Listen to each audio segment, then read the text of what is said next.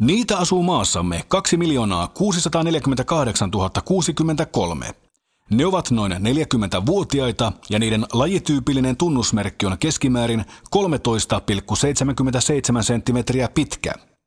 Legendan mukaan ne ovat ujoja ja kömpelöitä, mutta pohjimmiltaan älykkäitä ja tunteellisia.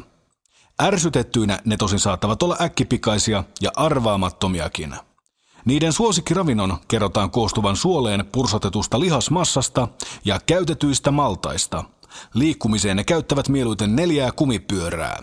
Tervetuloa suomalaisen miehen seuraan. Miten sinusta tuli aktivisti? No, sitä nuorena miettiä, että mitä sitä voisi elämässä sitä tehdä ja sitten voi ajautua kavereiden mukana ka- kaikenlaisiin juttuihin juttuihin ja sitten jossain vaiheessa joskus oltiin vapuaattona ryppäämässä ja sitten päätettiin mennä vappumarssille. Sitten ja päästiin ylöskin ja mentiin vappumarssille ja sitten siellä vappumarssilla luin kapinatyöläinen lehteä ja huomasin, että olin kaikesta samaa mieltä. Mutta olihan siinä sitten kaikenlaista, eli esimerkiksi ala-asteella oli enemmänkin kiinnostunut tällaisesta radikaaliekologia-jutusta, mutta sitten yläasteella on vakiintunut tällainen kokonaisvaltaisempi näkemys asioihin. No mutta kun sä mainitsit, että sä luit kapinatyöläislehteä Vappumarssilla ja, ja löysit sitä, tätä kautta tämän aktivismin, niin kuinka paljon sun mielipiteet on muuttunut sitten tämän viimeisen 18-17 vuoden aikana? No eipä ne oikeastaan mihinkään muuttunut. Se on ihan silleen, no kyllä sitä, sitä miettii, että ei se, ehkä tuollaiset yleisnäkemykset on muuttunut mihinkään, mutta sitä sitten kuitenkin aina ei halua myöntää olleensa väärässä. sitten tekee sellaisia pieniä korjaus, korjauksia, jossa sitten tavallaan, jos on todellisuus ja ideologia ristiriidassa, niin sitten korvaa sen todellisuusnäkemyksen sitten sillä tavalla, että se sopii yhteisen ideologian kanssa. Mitkä sun aktivismis kannalta on sitten niin kuin tärkeimpiä asioita tällä hetkellä? Minkä puolesta tai mitä vastaan sinä toimit toukokuussa 2012? No sanotaan nyt, että ehkä eniten on ruvennut, ruvennut menet vähemmän niin kuin ajan mittaan ruvennut kiinnittää huomioon globaaleihin asioihin, koska sitten usein, tai etenkin tuolla kun mä asun tuolla Venäjällä tosiaan 13 vuotta, niin siinä luulot siihen, että siinä niin sellaiset ongelmat näkyy konkreettisemmin, mutta sitten ne oli usein niin laajoja, että ei niihin ollut niin kuin välttämättä mahdollisuutta henkilökohtaisesti puuttua. Erityisesti ennen tätä viime talvea, jolloin ensimmäistä kertaa jonkinlainen alkoi olla isompi, sellaisia isompia ja pidempiaikaisia kokonaisvaltaisempia yhteiskunnallisia liikkeitä ensimmäistä kertaa niin kuin melkein Putinin aikaa, että sitä ne oli ollut yleensä aina jonkun hyvin lyhytaikaisia, joskus vaikka voimakkaita, mutta kuitenkin mennä aika nopeasti ohi, niin ennen minkä sitä on lähtenyt. Sieltä ensinnäkin haluaisi, että sen sijaan, että puuttuu yhden asian liikkeeseen, niin sitten itse yrittää etsiä sen viiteryhmä, joka on niin kuin mahdollisimman monesta asiasta samaa mieltä, johon sitten liittyy tällaisia niin kuin ihmisten tasavertaisuuteen ja ympäristöön liittyviä asioita, mutta konkreettisemmalla tavalla tavalla esimerkiksi riippumatonta ammatti- tai työpaikkatoimintaa, mitä Venäjällä ei ole niin, niin paljon. Niin paljon ja sitten tuollaista antirasistista, antifasistista toimintaa esimerkiksi sillä tavalla, että niin prioriteetti on siinä, että esimerkiksi että ensisijassa yrittää hoitaa omien kaverinsa ja lähipiirien asioita. että että siinäkin on ihan tarpeeksi hommia, jos joku kaveri joutuu vankilaan, että sitten saa hänelle ja kustannukset kerättyä. Eli toisin sanoen siis tämmöistä klassista ruohonjuuritason toimintaa, jossa edetään yksityisestä yleisöön eikä toisinpäin. No joo, niin kuin monet kaikki sille teemat siinä mukana, mutta ensiksi kuitenkin pitää tavallaan pyrkiä hoitamaan omia niin kuin kavereensa ongelmat. Ja, sitten, ja kavereiden kavereiden niin edespäin, ja sitten sen jälkeen, sen jälkeen että kyllähän sitten niin kuin on tavallaan, kun mä kiinnostaa laajemmat kysymykset niin kuin tällaisena yhteiskunnallisen keskusteluna ja aika paljon tietysti ongelma on se, että ruohonjuuritason toimijat ja anarkistit niin aika paljon keskustelee vaan itse keskenään sen sijaan, että osallistuisi mihinkään laajempiin yhteiskunnallisiin juttuihin, vaikka joskus voiko olla jotain sanottavaa. Ja eikö tämä vähän vanhastaankin ollut semmoinen anarkismiin liittyvä piirre, että kun Dostojevski riivaajissa on tämä anarkistiklikki, johon kuuluu kuusi jäsentä ja sinne kaikki riitautuu keskenään, lopussa kaikki tapetaan. Niin, se kyllä se kuvaa sitä, sitä tapetuksi joutumista lukuun ottamatta, niin kyllä kuvaa hyvin tätä, tätä toimintaa olemista nykyäänkin. Kuuntelet suomalaista miestä. Sä luokittelet itse asiassa anarkistiksi. Joo. Niin mitä anarkistinen maailmankatsomus tiivistetyssä muodossa sulle tarkoittaa? No, tietysti sitten anarkismi on vähän tämmöinen mediaseksikäs juttu, että silloin kun tota, että mä lähinnä käytän sitä niinku, niinku tota, vali, valikoivasti, että silloin jos on tarkoitus vedota tällaisiin tyylijuttuihin tai nuorisotehankin, niin silloin mä voin sanoa, että anarkisti, mutta sitten jos haluaa vedota vähän älyllisemmin suuntautuviin ihmisiin, niin sitten voi sanoa, että on esimerkiksi libertaarikommunisti tai vapaudenhenkinen kommunisti, johon niin kuuluu idea toisaalta niin kuin taloudelli, niin peruskäsite on se, että taloudellinen vapaus ja yksilönvapaus ei ole toisten tois, toistensa poissulkevia. Että yksilö voi parhaiten kehittyä osana yhteisöä, jossa niin kuin ei ole tuotantovälineiden yksityisomistusta. Nyt se ei tietysti merkitse sitä, että hammasharja olisi hammasharjat pitäisi jakaa keskenään ja, ja tyttöystävät, että on niin kuin eri asia yksityinen omaisuus ja yksityinen piirre sitten tuotantovälineet, mutta se niin kuin perimissä yhteiskunnallinen om- omaisuus tuotetaan, niin sitten sen pitäisi olla yhteistä, koska etenkin kun tuotanto monimutkaistuu, monimutkaistuu jatkuvasti, jatkuvasti, niin yhä vaikeampi on sanoa, että kuka oikeastaan konkreettisesti tuotti mitäkin, koska kaikki vaatii laajaa infrastruktuuria, yhteiskuntaa ja toimivia järjestelmiä. Ja siinä on niin kuin ihan yhtä merkittävä osa, kenellä vaan sivojalla tai bussikuskilla kuin jollakin niin kutsutulla älytyöläisellä, jonka toiminta ei pystyisi olemaan, olemaan niin kuin ilman valtavia tietoja, pääoman virtoja. Ja se niin kuin, esimerkiksi nyt aika paljon keskustelua tekijäoikeuksista ja piratismista ja kuinka paljon älyttömyyksiä siihen liittyy, mutta, liittyy, mutta toisaalta ajatus siitä, että sitten tällaisen kulttuurin tuotteen pitäisi elää pelkästään, pelkästään esimerkiksi konsertoimalla tai konsertoimalla tai kansalaispalkalla tai perustulolla tai jollain tämän tyylisellä järjestelmällä. Sitten siinä, missä muut sitten voisikin olla tuottavia, vaikka oikeastaan kulttuurin tuottamisessa on kiinni, niin ne tendenssit on ihan samoin missä tahansa, kuin missä tahansa muualla yhteiskunnassa, että on ihan vaikeampaa niin kuin erottaa tekijää ja, tekijää ja periaatteessa tällainen niin kuin idea siitä, että kaikki kuuluu kaikille, niin, niin mun mielestä laajentuu myös tällaisesta kulttuurikeskustelusta ihan materiaaliseen tuotantoon. Mutta missä vaiheessa sitten ikään kuin anarkistinen, koska ei voida puhua niin kuin anarkistisesta systeemistä tietyllä tavalla, koska se on niin kuin tietyllä tavalla kuitenkin tämmöistä perustatonta toimintaa, mutta eikö tämmöinen vaadi kuitenkin aikamoisen koneiston toimijakseen? Vai miten tämä ongelma ratkaistaan jossain kansan tribuuneissa? No sitä on tietysti anarkisteilla eri mielipiteitä. Onhan se nyt nykyään suositumpi ja suositumpi suuntaus anarkistienkin piirissä että ensiksi pitää tuhota kaikki.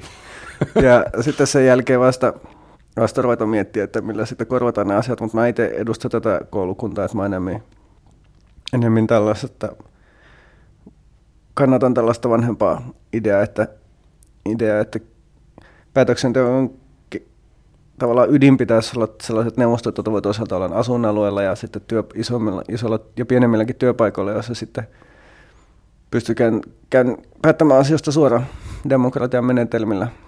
Menetelmillä, mutta sitten jos pitää vaatia jotain laajempaa koordinaatiota, niin sitten se hoidetaan imperatiivisella mandaateilla. Eli periaatteessa jos on edustaja, niin edustajat pitää olla sidottuja siihen ohjelmaan, mitä he ovat ajaneet. Et ei voi niinku tavallaan luvata yhtä ja sitä äänestää toista. Mm. Että mun klassinen anarkismi ei sinänsä edustamista vastaan, mutta edustajien kädet pitää olla sidotut niin kuin siihen, mitä, mitä he ovat luvanneet ja mitä ilmoittaneet ajaneensa.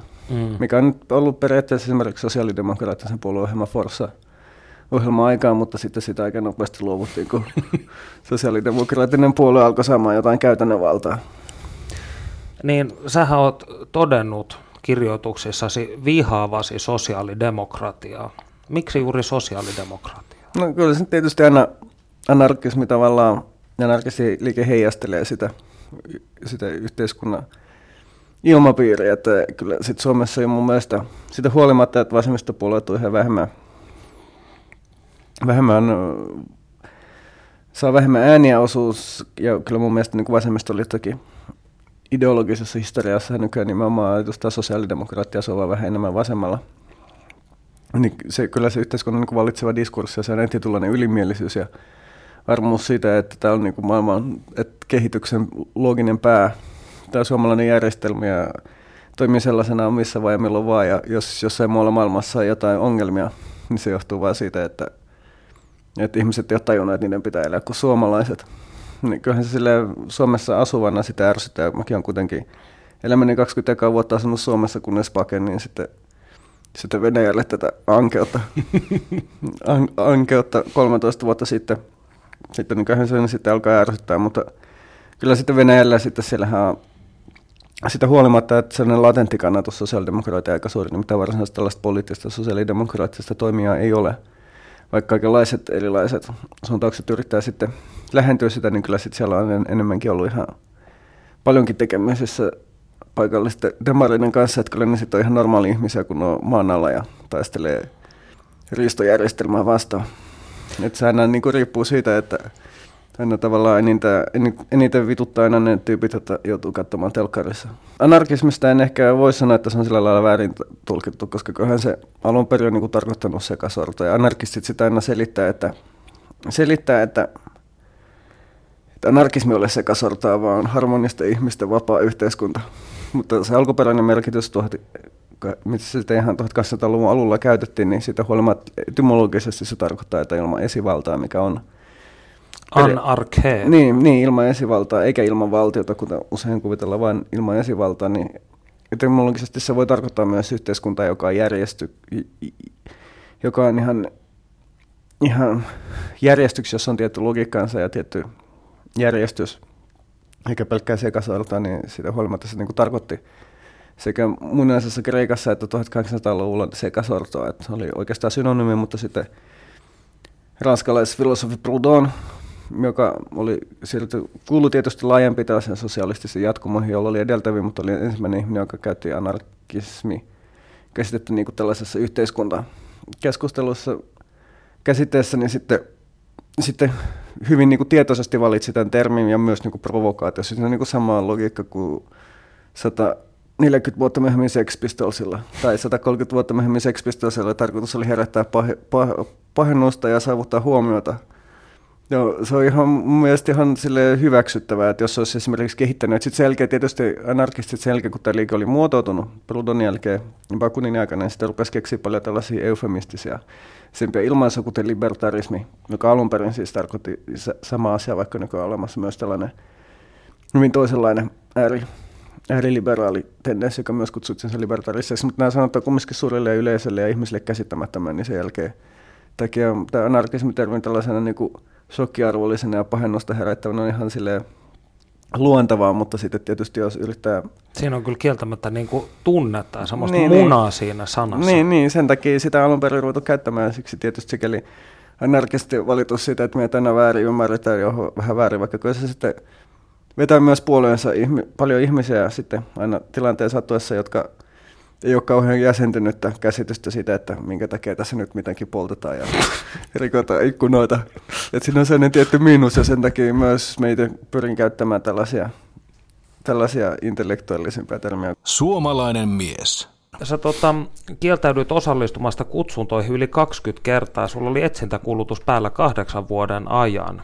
No tämä oli siis ajallisesti siis meni sillä tavalla, että olin, mulla oli kutsunnoissa pois jäänti ehkä viisi suunnilleen silloin syksyllä 97 ja nämä loput, loput 21 kertaa oli sitten jo siinä aikana, kun mä olin Venäjällä, että usein esimerkiksi.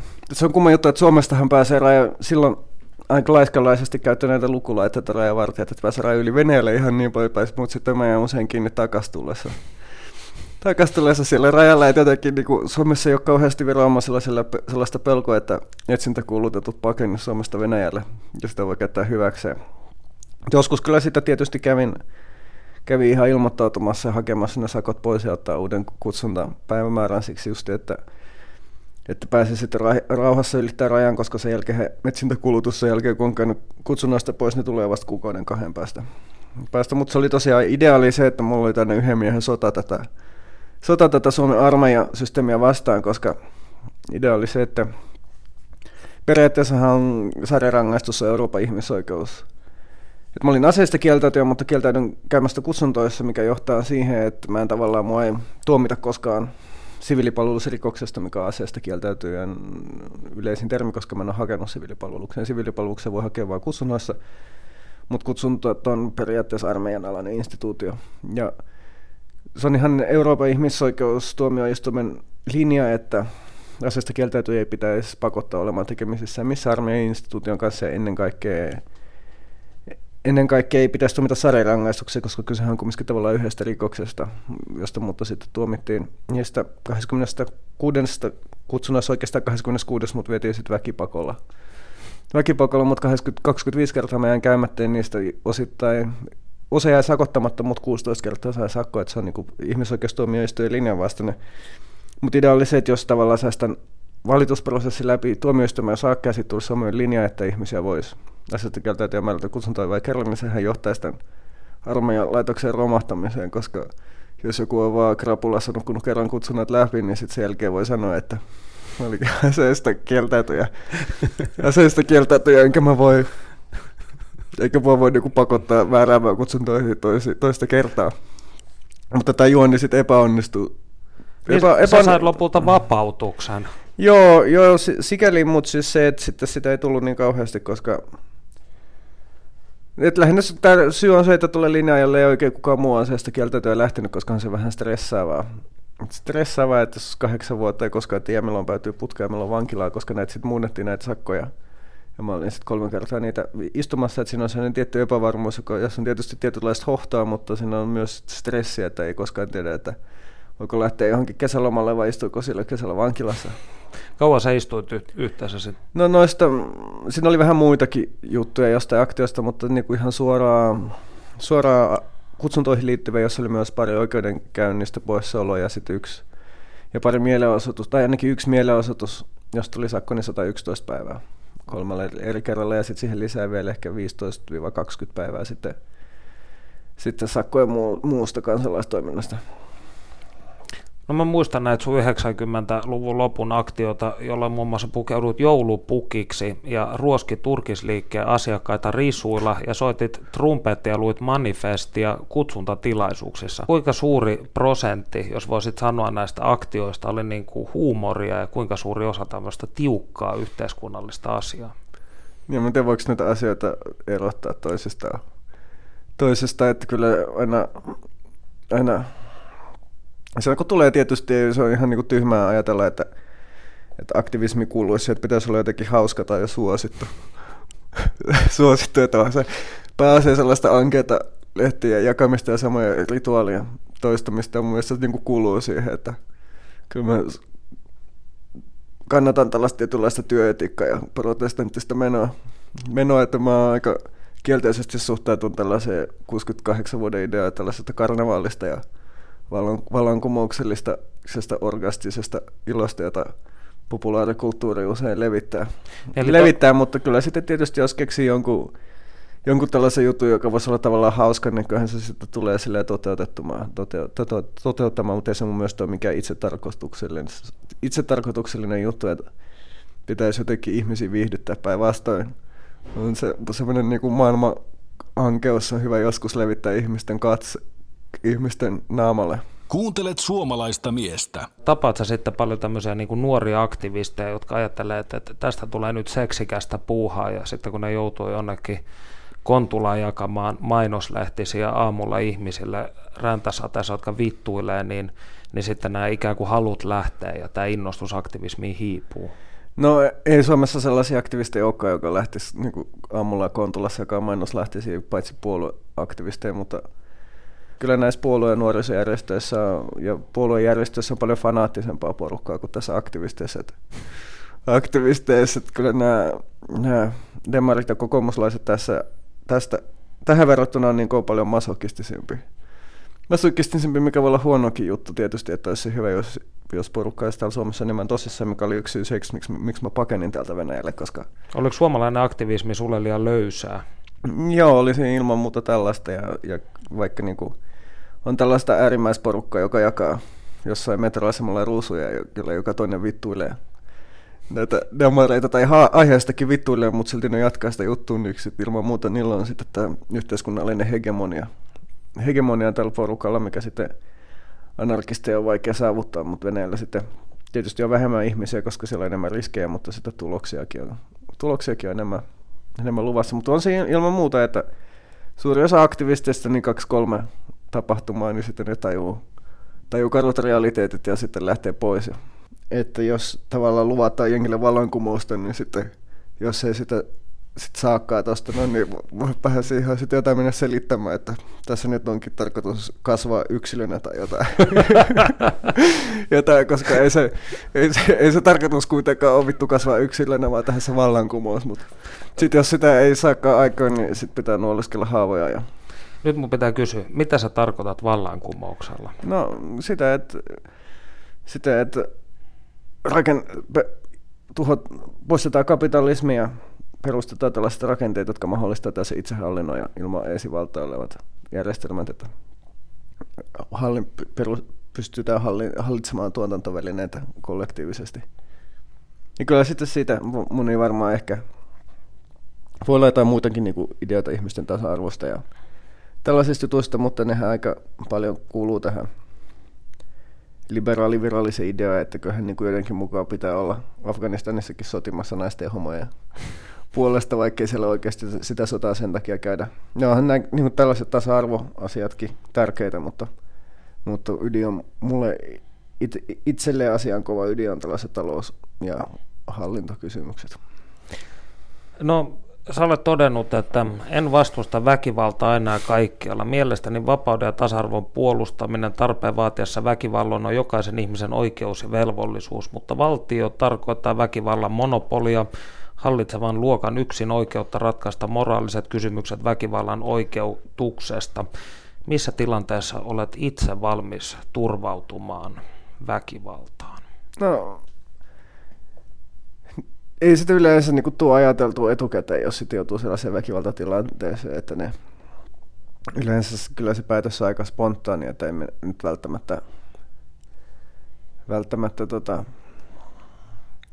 niin kuin jos niin kuin mietin, että nyt täällä ja täällä sitten joutuu tällaiseen, että jos on itse ollut tässä tilanteessa, niin se on ollut niin kuin muutamien sekuntien päätös, että, että onko tässä nyt jälkeenpäin lähteä pakoon tai sitten, sitten käyttämään jotain väkivaltaa, että, että sitten on sitten kysymys, että mitä tämmöinen ennaltaehkäisevä väkivalta, että jos on sitten selvillä, että joutuu niinku pulaa enemmän tai myöhemmin, niin sitten ehkä on niinku paras tavallaan ennakoida ja iskeä ensin ensin ennaltaehkäisevästi, mutta ei kuitenkaan niin, kuin niin kauheasti ole itse joutunut tällaisiin tilanteisiin, tällaisiin tilanteisiin, että enemmänkin siinä on se, että joku, joku tuttu jossain muualla on niin kuin tehnyt jotain ja sitten pitää, niin kuin, tai joku vaan toveri tai anarkistisen tai antifasistisen liitteen jäsen ja sitten pitää niin kuin miettiä, että onko tässä ollut nyt joku yli onko mennyt asia, homma, homma överiksi niin sanotusti, vai onko tämä niin kuin sitten toinen oikeutettu, oikeutettu tilanne eteen, mikä se on, missä joutuu itse. Mutta ne on niin kuin tapauskohtaisia, että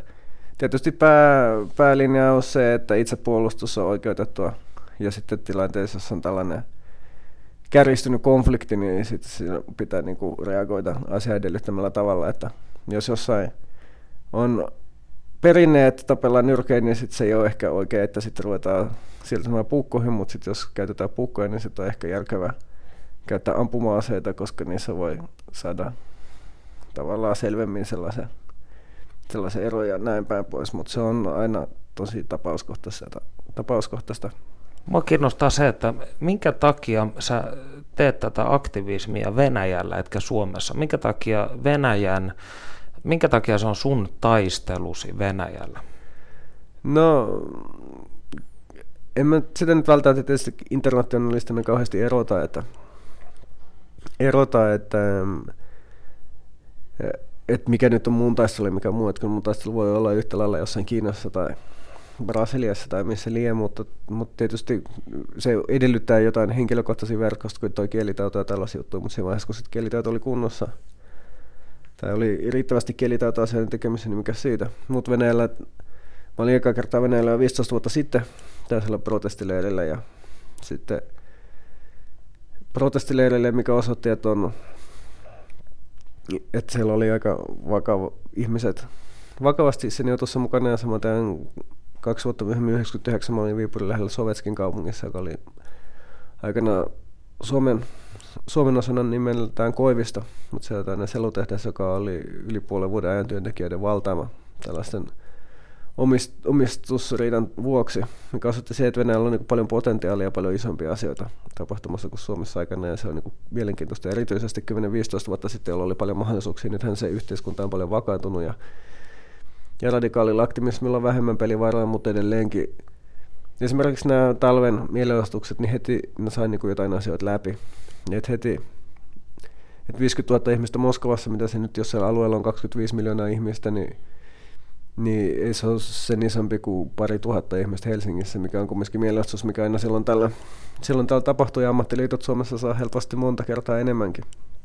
Väkeä liikkeelle, mutta ei välttämättä sitten saa va- vaatimuksia läpi, mutta kyllä niin Putin ja Medvedev heti antoi myötä joissain kysymyksissä, he palautti suorat kuvernöörin ja kuvernöörin vaalit, he huomat, niin kuin satakertaisesti vähensi, tai yli satakertaisesti vähensi sitä määrää, mikä tarvii allekirjoituksia uuden poliittisen puolueen perustamiseen. Tällaisia aika niin merkittäviä myönnytyksiä niin oikeastaan vain kuukau- yhden kuukauden tai alle kuukauden niin mielenostuksen jälkeen. Että kyllä se osoittaa, että Venäjällä on sitä huolimatta, että se on systeemi autoritäärisempi, siihen liittyy väkivaltaa ja tällaisia repressiotoimia ja tiukkaa poliisikontrollia, niin vallanpitäjät myös pelkää ihmisiä. Toisin kuin Suomessa, että Suomessa – se on yksi paskahaile, että saako sata vai tuhat vai kymmenen tuhatta ihmistä johonkin mielenosoituksiin, ettei se niinku täällä ketään paljon hetkauta. Ehkä jos se sata tuhatta, niin sitten voisi asiat vähän muuttua. Saman verran kuin Lordin voitto keräsi torille. Niin. No mitä sitten, mihin sun taistelus Antti Rautiainen tulee päättymään? No sitten nyt jatkaa sen verran, kun pysyy kuntoa ja terveyttä yllä, että, yllä, että tietysti sitä jostain pitää elantonsa saada ja sitä mittaan joutuu enemmän miettimään tällaisia asioita, että voisi sitä saada niin vähän eläkekertomiinkin, joka on tällä hetkellä aika lähellä nollaa. Ja... Suomalainen mies. Viime kuussa sut karkotettiin Venäjältä. Päätöksessä vedottiin laki, joka määritteli sinut turvallisuusuhkaksi. Lain mukaan jo olemassa oleva määräaikainen oleskelulupa voidaan perua ulkomaalaiselta, joka kannattaa Venäjän perustuslaillisen perusta muuttamista väkivalloin aiheuttaa turvallisuusuhka Venäjälle tai uhkaa sen kansalaisten turvallisuutta. Ja Suomen Moskovan suurlähetystössä ei muisteta toista tapausta, jossa suomalaisen oleskelulupa olisi näillä perusteilla mitätöity. Kuinka suuri turvallisuusuhka sinä olet Venäjälle, Antti Rautiainen? Niin, se olisi nyt mukavaa olla turvallisuusuhka ja yhteiskunnan vihollinen, mutta todellisuudessa luulee, että en ole muu puuhastellut siellä kauheasti ketään, ketään niinku pelottanut. Mutta minkä niin. takia sä sait monoa sitten? Siis virallisestihan mua ei ole karkotettu, että mulla on vaan evätty oleskelulupa ja mitä täytyy, että karkotus on muodollisesti vähän eri juttu, mutta käytännössä kyse on samasta, joka, joka tapauksessa me joudun tulemaan tänne, tänne päin, mutta mutta siis sitä voi miettiä, että onko se ollut joku, että kyllähän nyt viimeisen, viimeisen parin vuoden aikana on huomattavasti virka valta Venäjällä kiinnostuneena anarkisteista ja antifasisteista, kun on ollut aikaisemmin kiinnostusta, aikaisemmin kiinnostusta, että noi, että se voi liittyä siihen, ja mähän sain väliaikaisen oleskeluluvan kumminkin ilman ongelmia, ongelmia että tässä niinku, mä sain sen oleskeluluvan kaksi vuotta sitten väliaikaisen oleskeluluvan, ja siinä on vähän tota, ilmeisesti siinä välissä on voinut jotain tapahtua, mutta toisaalta se voi riippua siitä, että se on kumminkin joku, joku rakennokka niitä tekee liukuhinnalla niitä päätöksiä, katsoo jostain jotain ja ehkä mä ettei sitä varmaan ole mitään, mitään niin välttämättä mitään tällaista suurta poliittista juonta, että todennäkö- mut sä, todennäköisesti se porukka, joka tekee näitä päätöksiä siellä, siis tämä menee FSBn kautta, vaikka luonnollisesti siirtolaisuus, niin muodollisesti siirtolaisuus viranomaisten se antaa mulle nämä päätökset ja allekirjoittaa paperit, mutta epävirallisesti, mutta annettiin ymmärtää, että tämä on nyt FSB. FSBn päätös ilman muuta heidän, heidän toimivallassa samalla kuin Suomessa, kyllä Suomessakin suojelupoliisi aika, aika, ei heidänkään pidä Suomessa perustella, jos he päättävät esimerkiksi antaa kansalaisuuden myöntä, myöntämättä, että periaatteessa kaikkialla maailmassa linja se, että, valtion turvallisuus on tärkeämpi kuin esimerkiksi yksilön oikeus perustaa perhe, perhe tai tällaiset näin. Et en tiedä, sit, eikä se varmaan koskaan selviä, että kuka sen on loppujen lopuksi päättänyt ja missä yhteydessä. Luuletko sä, että tämä jotakin liittyy näihin sun Voimalehden verkkoversion kirjoittamiskolumneihin? No niin, he varmasti, koska nähdään mun kolumnit melkein ennemmin puolustaa siellä Venäjän systeemiä kuin vastustaa, koska Suomessa on... Et, ja, no ja sitten voihan se olla, että joku niitä on siellä lukenut ja voihan se olla, että joku tietää, kuka ne on tehnyt, vaikka mä oon niitä nimimerkillä sinne kirjoittanut, mutta se ei siellä ole mitään niin kuin sellaista, joka olisi jotenkin ei sitä pidä niin kuin sikäli kuvitella, että kuvitella omaa merkitystä liian suureksi, että enemmänkin se sitten liittyy siihen, mitä mä oon muuta puhastellut siellä ja mielenosoituksia järjestänyt ja tollaisia, tollaisia systeemejä. No, Oletko sitten päässyt tutustumaan usein näihin FSBn ihmisiin? No, FSB ei kauhean usein oikeastaan niin kuin juttu sille on ollut viimeisen niin 13 vuoden aikana ehkä vain kaksi kertaa. Kaksi kertaa ja sitten tämä järjestäytyneen rikollisen vastaisuuden poliisi osasta vai kerran, siis Venäjällähän näitä NS-ekstremistejä niin useampikin, niitä keskittyy niiden jahtamiseen useampikin poliisiosasto, joka kaikki luonnollisesti vihaa toisiaan.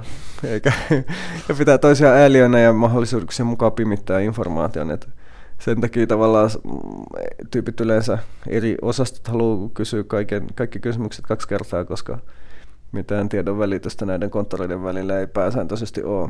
Mutta oli tosiaan oli yksi kaveri, joka soluttautui meidän ryhmään jo 12 vuotta sitten ja oli suunnilleen neljäs, neljäs ryhmän jäsen, joka oli FSB-soluttautuja, mutta jäi oman tyhmyytensä takia kiinni, koska luonnollisesti me ollaan niinku se porukka, mistä saa vähiten niinku rahallista hyötyä ja lahjuksia, että kaikki on perseaukisia ja muutenkin aika merkityksettömiä työttömiä, että jossain talousrikospuolella sitten voi nopeasti, niin kuin, nopeasti rikastua, että pelkästään Venäjän poliisin, poliisin sen talousrikososaston K-osaston johtaja muistaakseni omaisuus on tällä hetkellä suunnilleen 28 miljardia. miljardia, että se on aika paljon voitokkaampaa kuin sitten näin. Että tietysti kaikista tyhmimmät jätkät lähetetään. O, onko sinut sitten pidätetty monta kertaa Venäjällä? No mä ollut kiinni otettuna varmaan 4, 5, 6 kertaa, mutta aina on, koska ne hommat ei mennyt oikeuteen asti, koska Venäjällä nämä, yleensä kyse on ollut laittomasta mielenosoituksesta ja yleensä mua olisi niin uhannut aina sakko, mutta nekin sitten jäi saamatta. Jäi yleensä saamatta just siksi, että sitten poliisit päästi pois ja antoi, antoi haasteen oikeuteen, mutta sitten jos en mennyt oikeuteen, niin kukaan ei tavallaan jaksanut etsiä mua. Kerran mä jopa pakenin poliisiaseman pihalta, johon poliisit oli jättänyt meidän tuottamaan paperitöitä, mutta ilmeisesti nekin oli, mä olin siinä, kiipesin aidan yli ja siinä oli kaatopaikka ja olin polvi myötä skeidassa ja, ja jossain ruoanjätteessä, mutta ei kukaan edes niin kuin jos mun perää, että jos mun perää, että ilmeisesti se oli niin poliisien tarkoituskin, että puolet hengistä lähtee hane, että niille tulee sitten vähemmän paperityötä. Yleensä on ihan tyy- tyytyväisiä, jos saa yhden tai kaksi tyyppiä kiinni ja sitten on niin kuin muodollisesti, muodollisesti näihin erikoksiin puututtu. No viime sunnuntaina niin Moskovan Bolodna ja aukiolla kymmenet tuhannet ihmiset vastustivat Putinin kolmatta kautta. Harmittiko, kun et päässyt mukaan? Niin oli se harmi etenkin, kun siellä oli sitten sellainen mylly, myllykin oli. Ja, tai ainahan se on vähän silleen sääli, jos ei pääse hässäkään mukaan. Kaipaat sitten Venäjää ja hässäköintiä. Kuihdutko sä täällä Suomessa? No se on nyt vähän vaiheessa olla, että mä pääsen sinne taaksekin, että ainakin nyt on ollut työvisumia yritän säätää itselleni. Ja...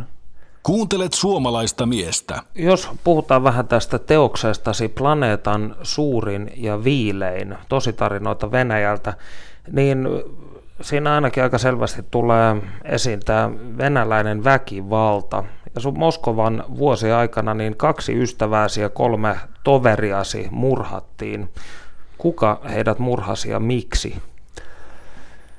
Joo, tosiaan tämä on kokoelma sellaisia voimaverkkolehteen kirjoittamia kolumneja, niissä on muutama ollut voiman paperilehdessäkin ja sitten tosiaan viime syksyllä ruvettiin sitten muokkaamaan näistä sellaista valittiin sitten kirjaa, kirjaan suositumpia tosiaan aika jo puoli vuotta mä rupesin 2008 näitä kirjoittamaan ja sitten jo puoli vuotta tämän jälkeen ammuttiin kaksi mun hyvää tuttua, tämä Stanislav Markelov ja Anastasia Baburova, ja kaikki nämä Ja ne tosiaan tapaukset, mitä tähän kirjaan liittyy, on kaikki äärioikeiston, äärioikeiston tappamia aktivisteja. Aktivisteja siihen liittyy sellainen... Niin kuin... Et näistä on ihan selvä siis näyttää, että nämä on äärioikeiston iskuja. No mun mielestä kaikki nämä, kaikki nämä tapahtumat on niin kuin tavallaan tai toisella selvi, selvitty, että näistä Stanislav Markilovia ja Baburovan murhasta tuomittiin, tuomittiin viime vuonna elinkautiseen Nikita Tihanov, vanha äärioikeisto-aktivisti ja hänen avovaimonsa. Avovaimonsa Evgenia Hasissa siellä oli vähän niin kuin epämääräisiä juttuja oikeudenkäynnissä, mutta mun mielestä näyttö oli siis sellainen, joka olisi ilman muuta Suomessa mennyt ilman mitään, mitään kysymyksiä läpi, mutta Venäjällä on tietysti vähän suurempi tämä, tämä syyttäjän todistusvelvollisuus, että sen takia, sen takia siellä oli vähän enemmän kysymyksiä, mutta mun mielestä näyttö oli riittävä ja sitten mitä sitten tulee esimerkiksi, äh, esimerkiksi äh, Hutorsko, Ivan Hutorskoin murha, joka tapahtui vähän yli puoli vuotta myöhemmin, niin kyse oli aika selvästi samasta ryhmästä, koska tähän liittyy, liittyy oikeudenkäynnin materiaali myös salakuuntelunauheen, jossa he keskustelevat myös Hutorskoin murhaamisesta. Joka oli siis antifasisti aktivisti. Markilov joutui murhatuksi enemmän asianajaja niin kuin ammattitoiminnassa takia, koska hän usein ajaa oikeudessa, oikeudessa antifasistien etuja. etuja ja, mutta Hutorsko sitten oli enemmän tällainen niin kuin katutason antifasistinen aktivisti, joka ammutti kotiovella. Ja sitten myös todennäköinen Hutorskojen murhaaja oli myös suunnittelemassa Stanislav Markilovin murhaamista, koska hänet poistettiin tätä yhdestä murhaa muutama viikko aikaisemmin edeltäneestä lehdistötilaisuudesta ja kuvattiin siellä. Mutta tosiaan tämän Korsunovin historia päättyi sillä tavalla, että hän räjähti, räjähti Dnepropetrovskissa Ukrainassa. Oli lähtenyt lenkille käsikranaatin kanssa. Jostain syystä sitten oli Sokka Irono, en tiedä mikä se pointti oli, että ehkä se oli hänen tällainen varmuuden vuoksi aina valmis asenne, mutta sitten että se käytyi sitten itseään vastaan. Ja mikä on tietysti sääli, koska hänen tilillä on todennäköisesti ainakin, ainakin kolme murhaa, että hän oli sikäli harvinainen ääri, näiden äärioikeisto ryhmien aktivisteja, että hän oli itsellä arm- kokemusta armeijan esikoisjoukoista, erikoisjoukoista ja sekäli sitten valmiimpi tällaisen ammattimaisempiin murhiin kuin monet muut. No kuinka paljon sun arvion mukaan niin äärioikeisto iskuissa kuolee ihmisiä Venäjällä vuosittain? No huippukausi joskus, joskus 2006, 2005, 2007 silloin kun, silloin kun äärioikeisto ei ollut niin paljon suuntautunut tällaisiin no, kohdistettuihin jotain tiettyjä henkilöä vastaan tekeviä iskuja, jotka tietysti vaatii aina valmistelua, vaan murhasi niin kuin satunnaisia kadulla takamia siirtolaisia tai Venäjän vähemmistökansanedustajia, niin silloin oli reilusti joka vuosi reilusti yli sata rasistista murhaa, jotka oli ihan tilastoitunut rasistisiksi murhiksi, ja sen lisäksi saattoi olla vielä niin kuin muita tapauksia, jotka näihin tilastoihin päätynyt, mutta nyt viimeinen sieltä vuodelta, kun mä oon nähnyt nämä, lukenut näitä tilastoja, on 2009 ja 2010, niin nämä, tämä määrä on laskenut alle sadan, sellaiset 70-80, mutta silti puolitoista tapausta joka viikko. Ja näistä tapauksista ehkä niin kuin järjestäytyneiden, että osaan tietysti vain jotain tällaista kännissien satunnaisrasistien yliottamuksia, mutta mun mielestä voi olla tällaisia järjestäytyneitä, järjestäytyneitä ryhmiä, voi olla ehkä kolmasosa, joka on tehnyt näistä, koska esimerkiksi Moskovasta noin toimitti tämmöinen kansallissosialistinen yhdistys Pohjoinen. Pohjoinen sen jäseniä useampissa elinkautiset, heidän tilillä oli 28 murhaa, johon kyllä myös liittyi pettureiksi epäiltyjä ryhmän itsensä jäseniä. Ja sitten oli kaikista ehkä aktiivisi oli tällainen Rino Skatshevski ryhmä, joka heti kun heidät saatiin kiinni, he tunnusti 37 murhaa, mutta loppujen lopuksi osa näistä heidän puukuttamista ihmisistä oli käynyt henkiä. Loppujen lopuksi oli sitten ja osa oli, ne oli, niin kuin, oli ollut, no, murhannut niin paljon ihmisiä, että ei enää muistanut oikein, että milloin ja missäkin. Ja jos näistä tapauksista peittänyt, mutta loppujen lopuksi sommettiin 20 murhasta ja 12 murhayritystä. Onko suomalaisesta äärioikeistosta syytä olla huolissaan? No mun mielestä se on aina tietysti ajan kysymys, että sitten Suomessa vähän niin kuin sattuman kauppa, ensinnäkin oli tosiaan Pekka Siito, joka, joka sai natsismille niin kuin kymmeneksi vuodeksi, yli kymmeneksi vuodeksi se niin kuin vähän naurettava poruka. Maine, vaikka henki oli tietysti alun, alun perin enemmän tosissaan, mutta, mutta tosissaan kyllä suomalaisen niin äärioikeiston kehittyminen vaatii aika paljon sitä siitoimen kuolemista, mikä sitten sitten tapahtui, mutta on sitten ollut aina niin kuin myös ihan vakavastikin otettavia toimijoita ja esimerkiksi natsiskinhead musiikkiskene on Suomessa oli ihan kansainvälisestikin suuri, jos nämä konsertit on kerännyt ihan vakinaisesti 300-400 osanottajaa. Hän on, se on ollut heidän vaan taktinen valinta, että nyt on keskittynyt tämän liikkeen kasvattamiseen ja toimintulojen hankkimiseen. Siis Roihuvuorossa pari viikkoa sitten oli, oli tarkoitus järjestää kansainv... oli tarkoitus järjestää kansainvälisessä mittakaavassa suuri natsien tapahtuma, jossa oli ollut, siinä oli Ori Vedenblodahan oli järkkäämässä Helsinki Skins. Ne oli tulossa bändejä Italiasta ja Saksasta, mutta sitten Pre, Pre Partiossa niin kuin ennakko bileissä sitten näitä Roihuvuoden kerhotilalla sitten tuli ammuskeltua vähän toisiaan ja sen takia kaikki päätyi putkoja ja tapahtuma perunta, mikä oli tietysti natseille iso, iso takaisku, mutta kuitenkin se on muistutus siitä, että Suomessa on näitä käsiaseita aika helposti saatavilla ja saatavilla äärioikeistokin on Suomessa aika aseistautunut, että se on mun mielestä ajan kysymys, että, että alkaa tapahtua Suomessa enemmän. Suomalainen mies.